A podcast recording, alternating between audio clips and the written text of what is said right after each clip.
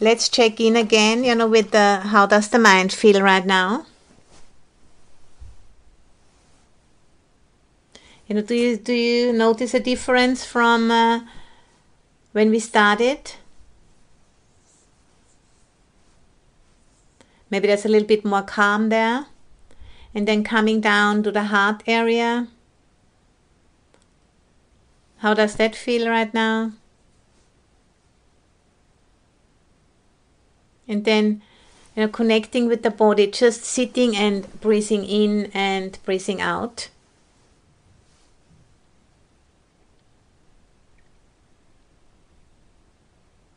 And then, you know, allowing the mind to rest on the body in the same way as the body rests on the cushion. Just very simple.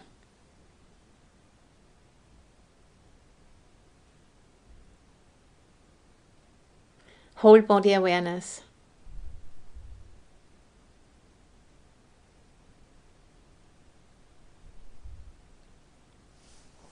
And before we continue with the meditation, just you know bring to mind your motivation. Why have you come to this workshop? Why are you sitting? Just taking a moment to remember because that's the the fuel of our practice our motivation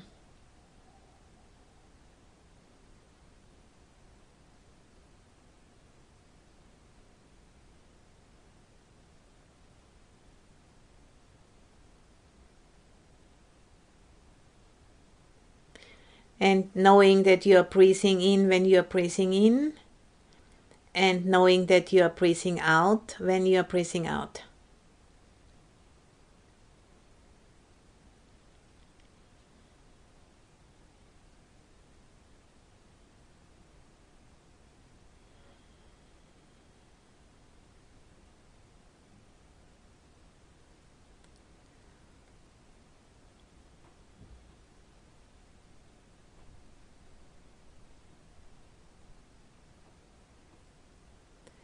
Then we again, you know, go to the first foundation of mindfulness with the anatomical parts, but this time we can do it a bit more uh, fluent, a bit more, a bit quicker, starting on the top of the head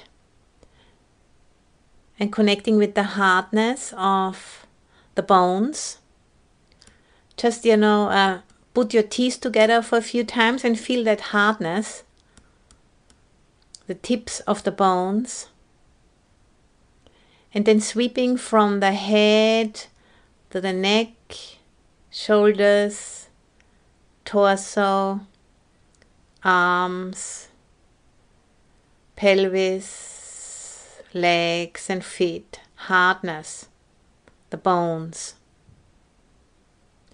And then from the feet, the softness of the flesh, feet, legs, pelvis, arms and the torso, shoulders, neck and the head, softness of the flesh, and then the skin, top of the head, neck, arms and torso, pelvis, legs and feet. And then the elements, starting with earth element, hardness, which we can feel in the bones again, starting at the feet, legs, pelvis, torso and arms, neck and the head, earth element, internally and externally exactly the same the mountains and the bones. And then water element in the flesh, head, neck, torso and arms, hips, legs and feet, water element. Internally and externally is exactly the same. Then we come to the heat element, which we can feel on the skin, feet, legs, pelvis, torso and arms, shoulders, neck and head, heat element, internally and externally exactly the same. And then wind element, breath, motion, starting at the head, neck, shoulders, arms and torso, pelvis, legs, and the feet. Wind element. Internally and externally is exactly the same. and then just being aware of the whole body sitting and breathing and you know flashing the image of a, of the skeleton the bone structure a symbol of impermanence. This could be my last breath.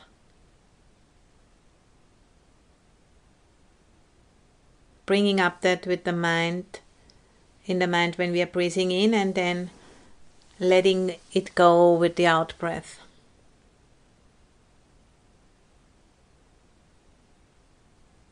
And if this is not my last breath, it's certainly one breath closer to death.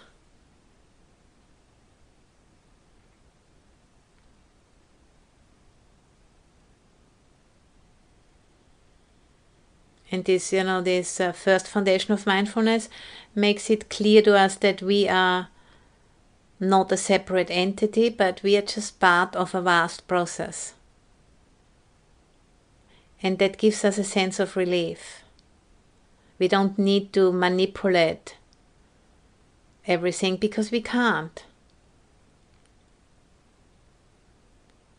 Just let that go and flow with what's already happening. It's happening since billions of years we can trust that intelligence.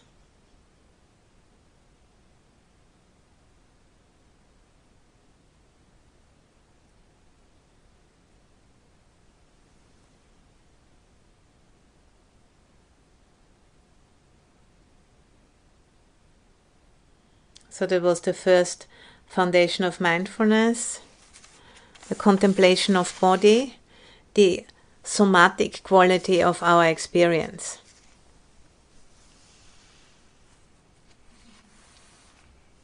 And now we're gonna go to the next contemplation level, which is feeling tones.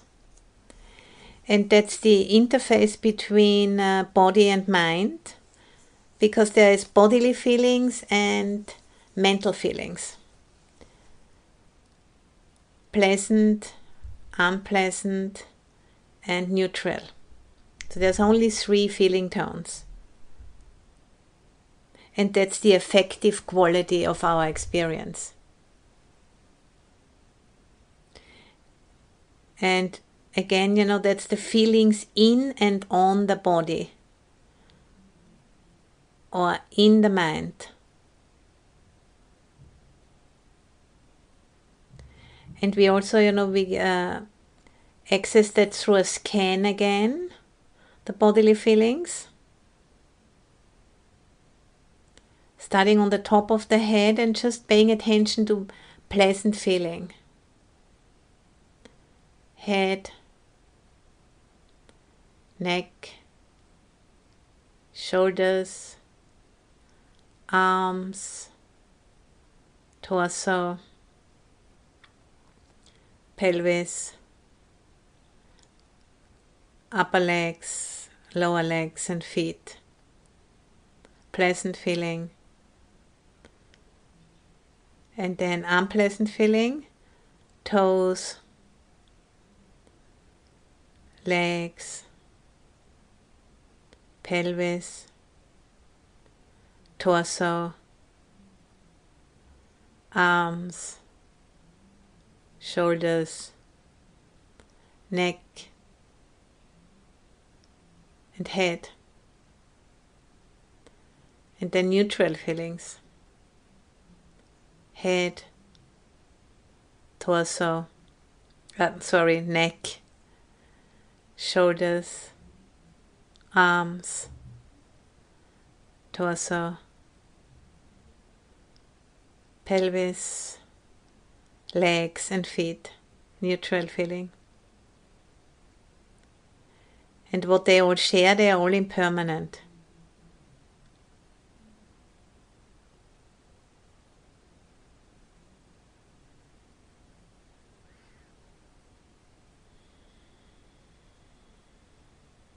So that's the affective quality of our experience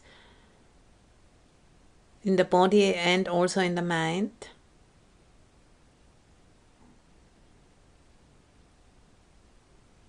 And then we go through the next level, which is the contemplation of mind, which is the cognitive experience.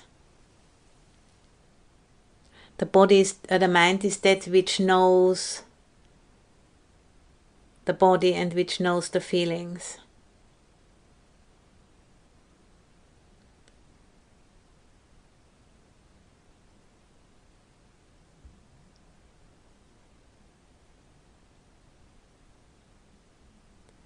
And at the moment, you know that there's mindfulness in the mind because we are doing this practice and notice the pleasantness of that experience if the mind is mindful. You know, if the mind is not uh, obsessed with anything, it's a sense of, it's a subtle sense of joy in the mind. And you know, that's a, a joy we can cultivate. And that's a very important factor for the practice that subtle joy. Because it gives a spaciousness to the mind. And if we, you know, familiarize ourselves with that, we are noticing also when it's about to get lost. So we can bring the mind back. So that we start to notice, you know, if the mind is with defilement or if the mind is free of it.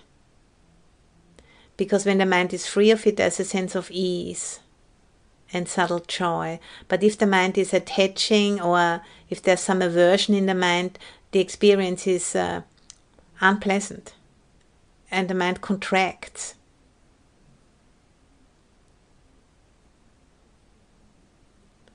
And just, you know, noticing that changingness of the mind. The, the, the difference between the open, relaxed mind and the contracted, attached mind. And then seeing the mind just does its thing, but we can know that. And we don't need to buy into it. We can witness that for what it is and knowing you know, it's impermanent, just as the feeling tones also are impermanent. There's nothing in particular we need to do about it, just staying conscious, staying mindful.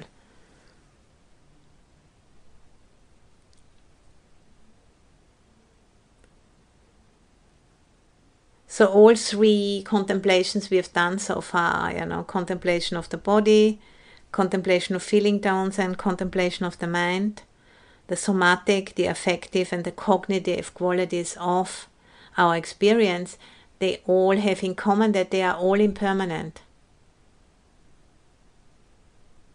And we can learn, you know, to turn towards that experience in the confident knowing this is impermanent. We don't need to manipulate it, it's going to change.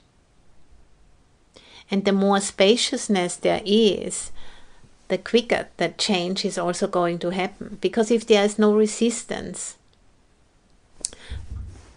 things are just flowing on.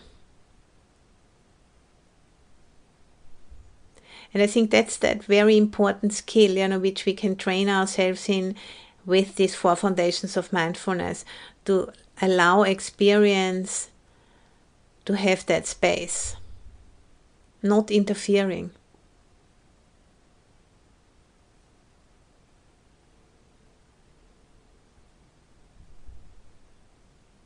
And that's that insight, you know, into the fourth foundation of mindfulness, which relates all of those three foundations the body, the feeling tones, and the mind relates it to conditionality.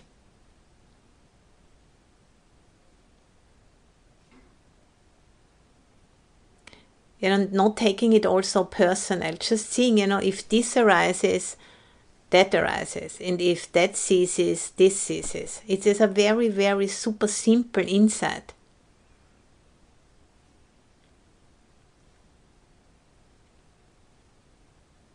And it you know all of the me and mineness of all of this that just gets washed away through the insight.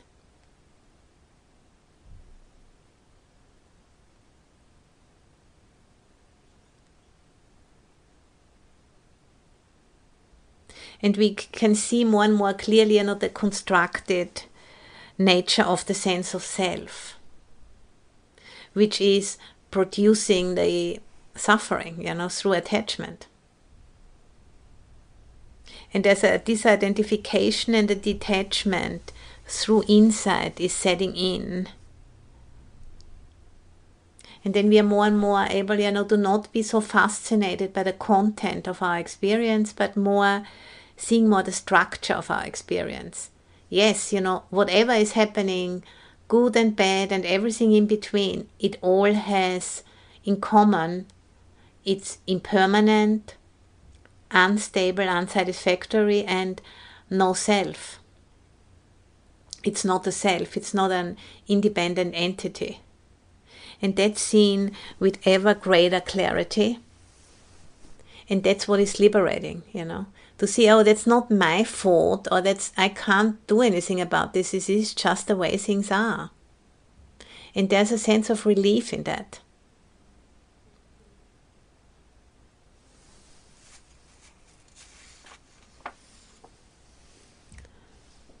So these three characteristics of experience impermanence, in the Pali language, anicca, unsatisfactoriness, dukkha, and not self, anatta.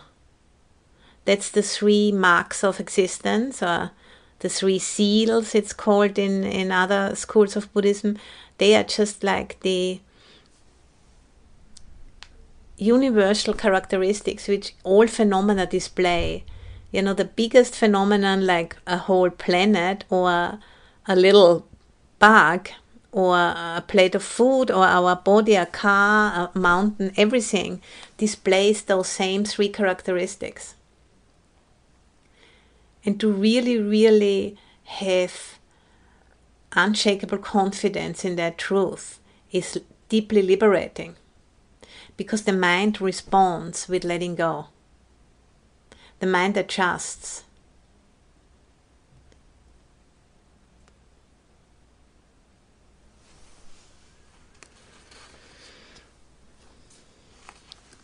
So now we can work a little bit with the fourth foundation of mindfulness by just checking, you know, are there any so called hindrances on the surface of the mind right now? Because you know they are still for an unenlightened mind stream they will be always there in a latent way. But are they activated right now? Maybe not you know. Maybe your mind is like still to a certain extent. And the hindrance is you know there's sensual desire and it's compared you know to a bowl of water. In the olden times people had bowls of water you know to see their image. They didn't have mirrors yet so it was compared with a bowl of water which was colored. So when we are, we are looking in this bowl of water, we, everything is seen in, in a distorted way because of the coloring. Then anger is compared with a with a bowl of water with boiling water, with the steams and bubbles, and we can't see the reflection clearly. Sloth and torpor is compared with a bowl of water with alga. So it's all unclear and sluggish. We can't see the true image reflected in the water and restlessness and worry is like a bowl of water with where the wind goes over the water and it's it has little waves on it and we can't see clearly. And doubt is like a bowl of water with mud in a dark place. So that's those five you know, similes. If there's any of those hindrances present in the mind, we can't see really clearly. Because the mind is compared with a mirror which reflects the way things truly are. But if the hindrances are present, the mind is not able to do that.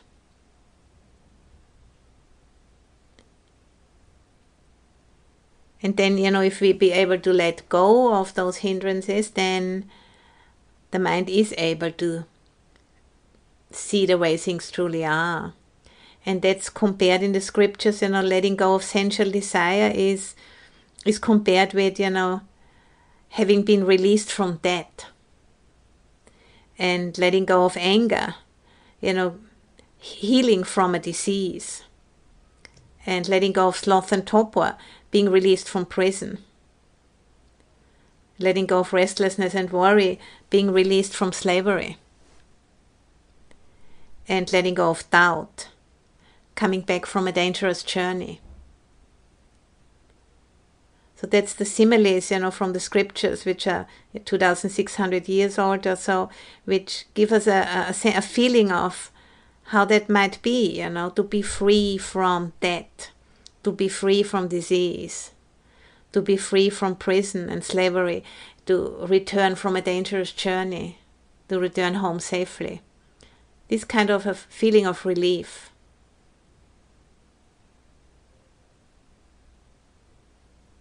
And if there are no hindrances present in the mind right now, there's this clear quality of relief. And it's like a crystal clear lake. It acts like a mirror. Everything around the lake reflects in the surface of the lake, and we can see to the bottom of the lake. And it brings a sense of joy. A subtle joy which we normally might not notice because we have many moments every day, you know, where the mind is just open, but we don't tend to notice those moments.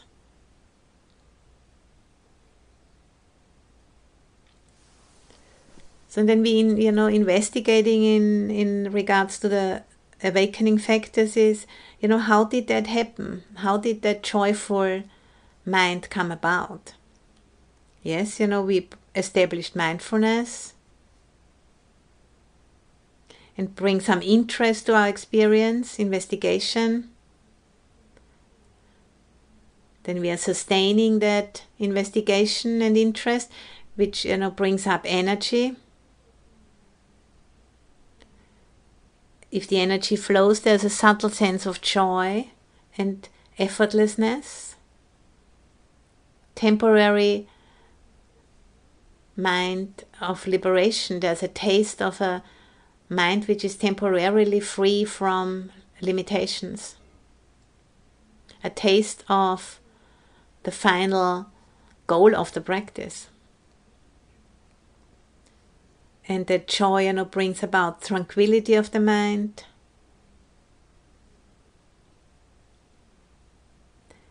And the tranquil mind is stable and collected. The fragmentation in the mind, you know, melts away.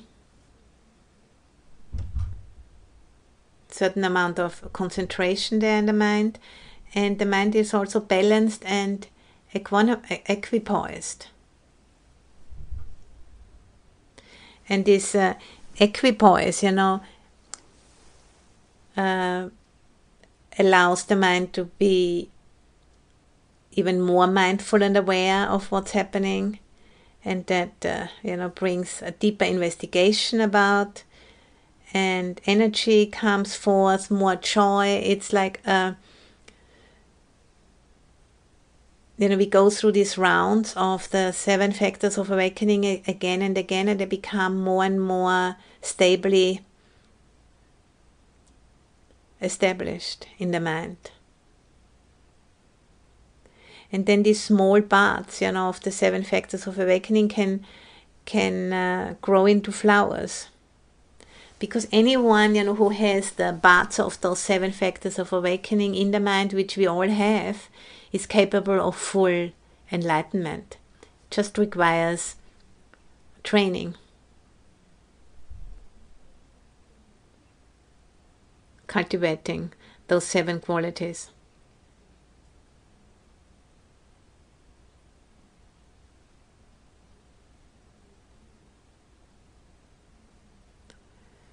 So and for the remainder, you know, we can now just sit with uh, open, open awareness.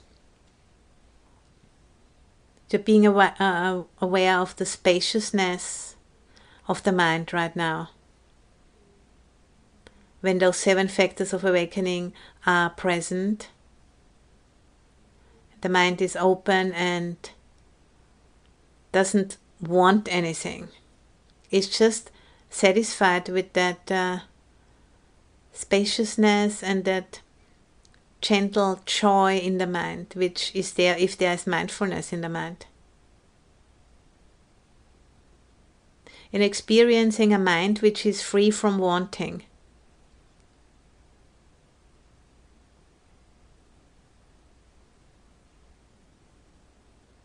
Not wanting anything. Contentment the greatest wealth there is.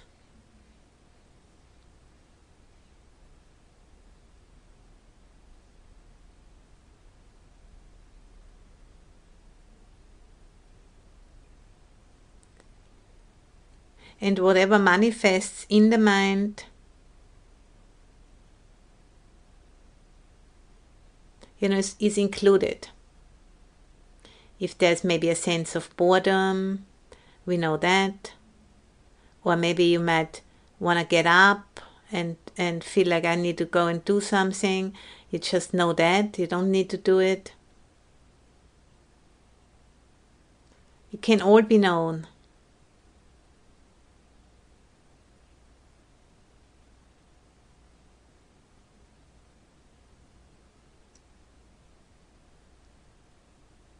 Everything can just be allowed its natural way. We don't need to judge it.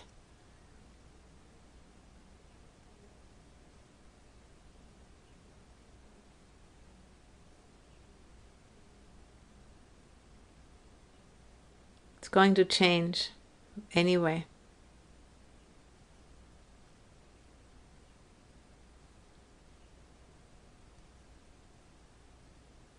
And if you feel a little bit tired, then maybe take a deep breath. Emphasizing more the energizing, awakening factors like curiosity, energy, and joy. And if there's a sense of restlessness, emphasizing more the calming three tranquility, stability, and equipoise. Just like going down a river in a boat, you know, not going to the left, not going to the right bank, but just being in the middle. And then the stream is just carrying us.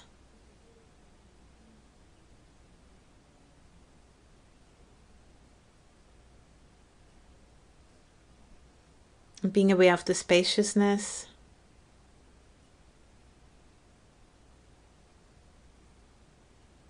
And then, whenever the mind wants to grasp on to a bank, to a concept, to an idea, to a thought, just gently dropping it and coming back to the middle.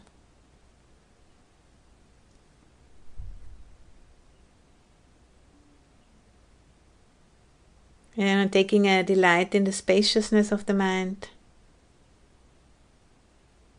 The mind which doesn't want anything.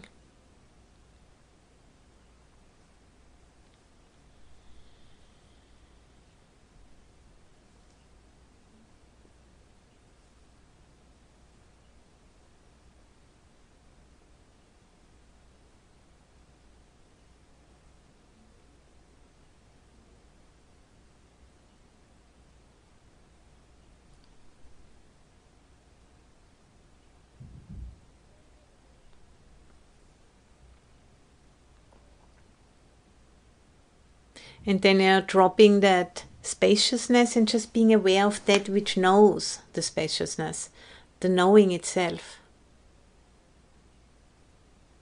You know, making a U turn, so to say. Being aware of the knowing. Being aware of awareness itself. and not, you know, overthinking what I'm saying, but just allowing the mind to respond to the degree it can.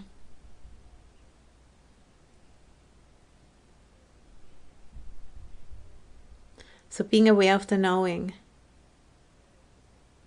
There are the phenomena, you know, they all are impermanent, unsatisfactory, and not self. They all arise and cease, and there is that which knows, which is the refuge, you know, it's the Buddha or the refuge of knowing, awareness, mindfulness.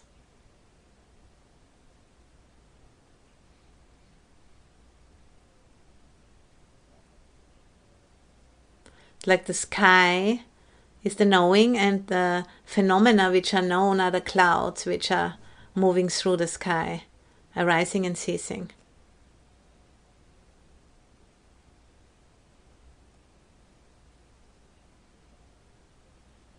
And there's you know a, shift in the identification. There is more and more letting go of the clouds and finding refuge in the sky, we can say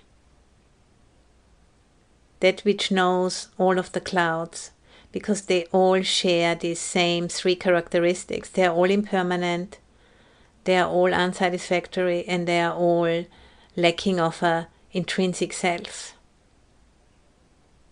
That's what they all have in common.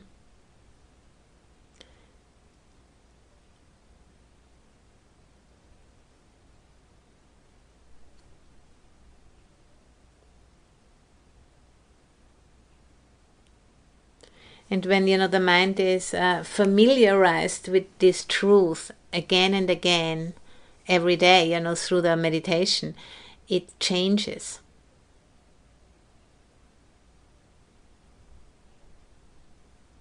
So it's like a letting go is happening, a letting go of assumptions.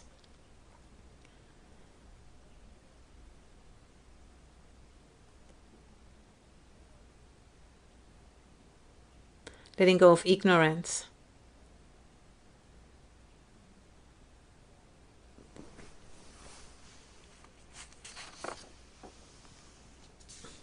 And that's, a, that's an automatic response of the mind. Dispassion is called in the scriptures that sets in, washes away attachment and clinging.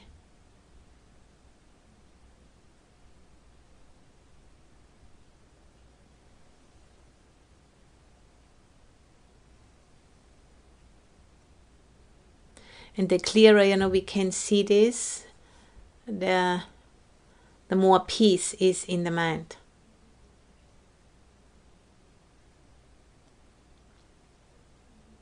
and then you know if the mind gets used to that it's no longer chasing so much after stuff because it sees it finds that peace to be much more preferable that peace of contentment and letting go And that, you know, can only happen through training.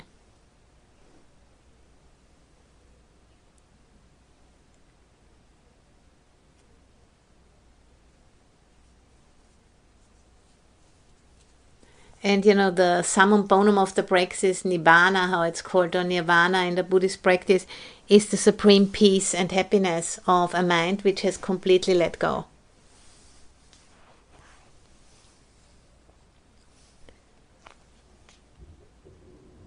And I have one last poem to share with you about this.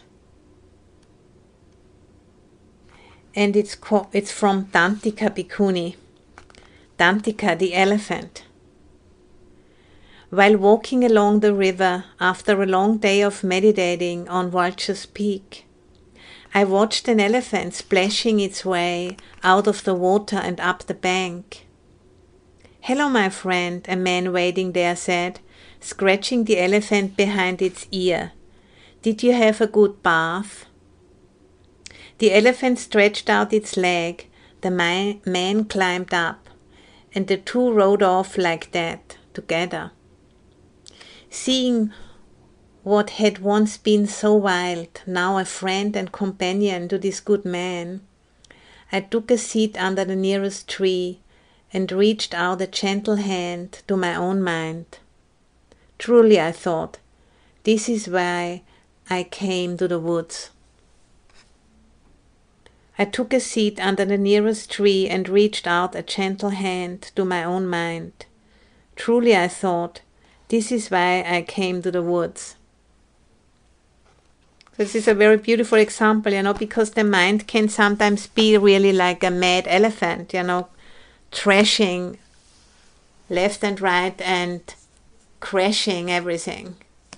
But it can be trained, and then, you know, that power can be used for the good of our own lives and the good of others.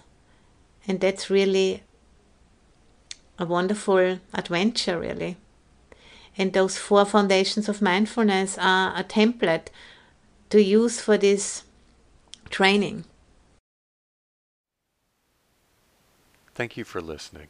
To learn how you can support the teachers and Dharma Seed, please visit dharma dharmaseed.org slash donate.